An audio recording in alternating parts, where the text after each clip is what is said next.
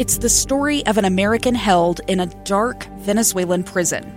Then all of a sudden, they all kind of lined up. They pointed their guns at me. And this is the point where I thought, I'm going to die today. I'm Becky Bruce. I spent a year working on Hope in Darkness, which now has more than 2 million downloads. Find it on kslpodcast.com or wherever you listen to podcasts. Inside Sources. Next is now. So, President Biden is making his way later this week to the Summit on Climate Change in Glasgow, Scotland. Uh, in our last segment, we talked with Utah Congressman John Curtis about the conversations we need to be having around climate change, conversations that can bring those from the left and the right together to get towards policy solutions, because that's the key. Uh, if we're interested in outcomes as it relates to our stewardship of the land or the environment, uh, we have to get to outcomes that will actually make a difference. So we're going to continue my conversation. Stay with the question a little longer with Utah Congressman John Curtis.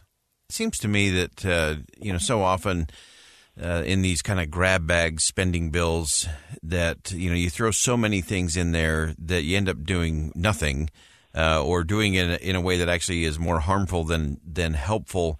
Uh, as you roll into this week, uh, again, wishing we could take some of these things and just carve them out and just do one yeah. at a time. Uh, what, what, do you think the conversations are going to be this week? Uh, what do you hope to to help advance? Well, I think what's happened is when you say at 30,000 feet, um, we want to give people more things, and to get them, we're going to tax the rich. Who wouldn't agree with you, right? right? But as you as you come off that 30,000 feet and say, um, look, we're expanding the size of government. It's I got bad news for you. It, it, it's not the rich we're targeting. Everybody who who has a bank account is going to be targeted, right? Every uh, you know, I mean, it, it just when it's coming down into the weeds, this thing is not playing well with the American people. And this week, uh, we're you know, they they they came down into the weeds a couple weeks ago and it blew up. They took it back up to 30,000 feet. They tried to get a deal they're going to try to move it back down into the weeds this week and see if they can find that agreement. But I, I just see so many areas where they have not ironed out the details of this. I sure hope we're not going to vote on it. And you well know, boy, that doesn't mean we won't vote on it in, in, in the middle of the night, uh, you know, uh, on thousands and thousands and thousands of pages of text that none of us have read. Yeah. And that's just not a good recipe. Yeah, I, I, love that metaphor of, of taking the communication from 30,000 feet, but then when you get down to the weeds, you, you see it doesn't work. There was a really fascinating piece out of AEI uh, late last week talking about how, you know, all Americans want free stuff or to tax the rich uh, until, right up to the point they have to pay for it. And uh, it was yeah. interesting as part of this study, they actually showed on something like climate. Uh, everyone, I think it was like 68 or 72% said, yeah, tax the rich to, to help climate uh, and uh, the environment. But then when they were asked if they would spend even two dollars a month to help the climate and the environment, wow. it it dropped almost in half. Uh, and yeah. if it was ten dollars a month, there was like no support. Uh, and so it's like everybody loves free stuff until you have to pay for it. But uh, uh, but as but as you look at that in, in your role and you talk about those thousands of, of pages of text, uh, is it possible for us to get to in the weeds conversations in terms of real things where uh, we can have the discussion uh, around what we need to do and, and what those action items really look like? Well, I hope so. And I think what's lost on a lot of people is we actually have made tremendous progress. I, I think one of the problems with the, the movement is we don't stop and celebrate our success. And if you look, for instance, at the Energy Act of 2020, which was a bipartisan bill last year, vast, vast Republicans and Democrats all supported this act, and it reduced hydrofluorocarbons by 85 percent. If if we mirror that around the world, that's a half a degree uh, mm. reduction, um, and nobody stopped to celebrate, right? and so, like I do think we're we're making progress, but there's more to be done. But um, I, I can just tell you, and you, here again, Boyd, you know this from your time here. There are a host of good men and women in both parties willing to roll up their sleeves, work together, and find answers.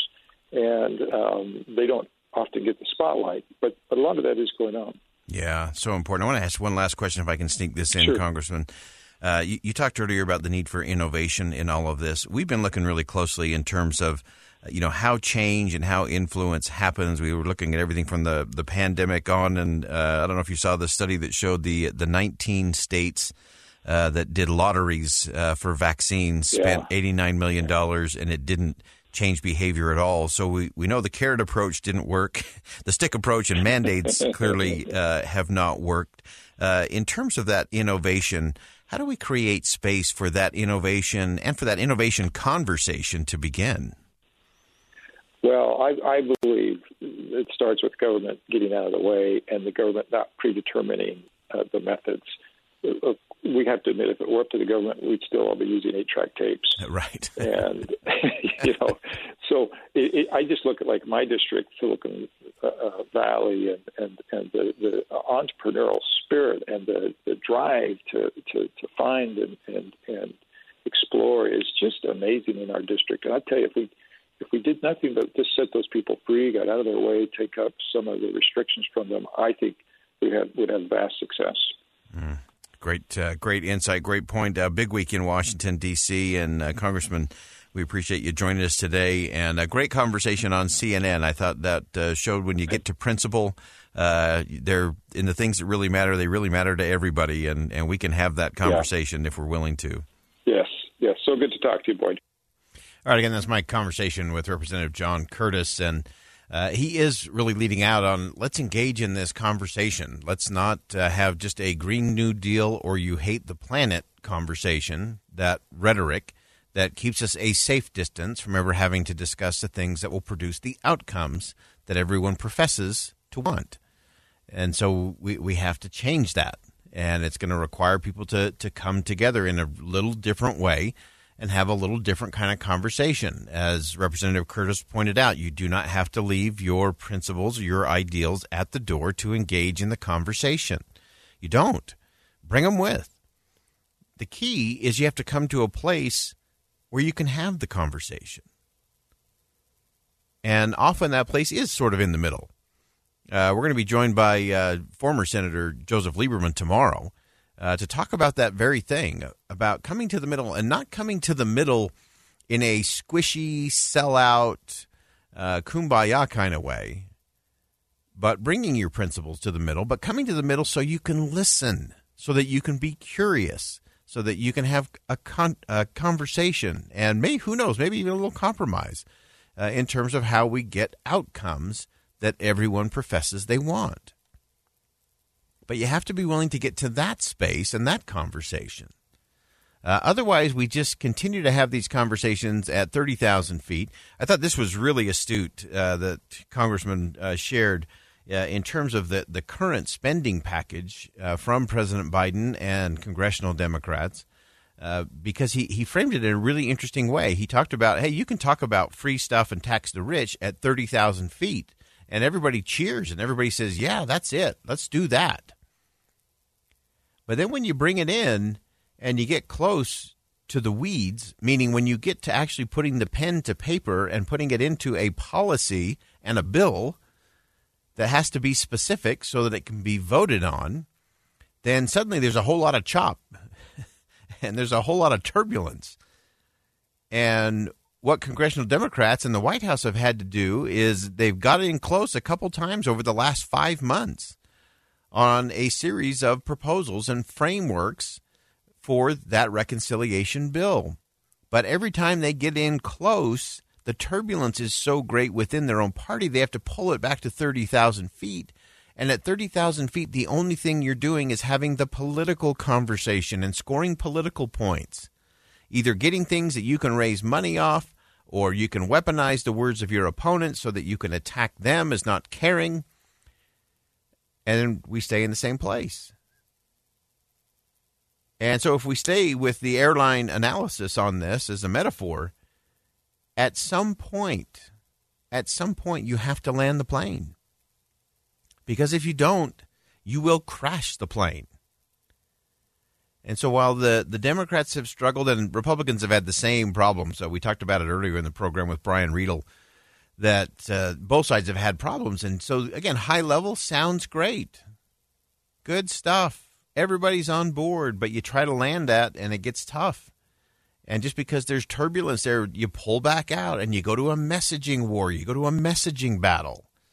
And that's the wrong battle. You got to land the plane, and the only way you land the plane is to get to the specifics and get to something that can produce an outcome.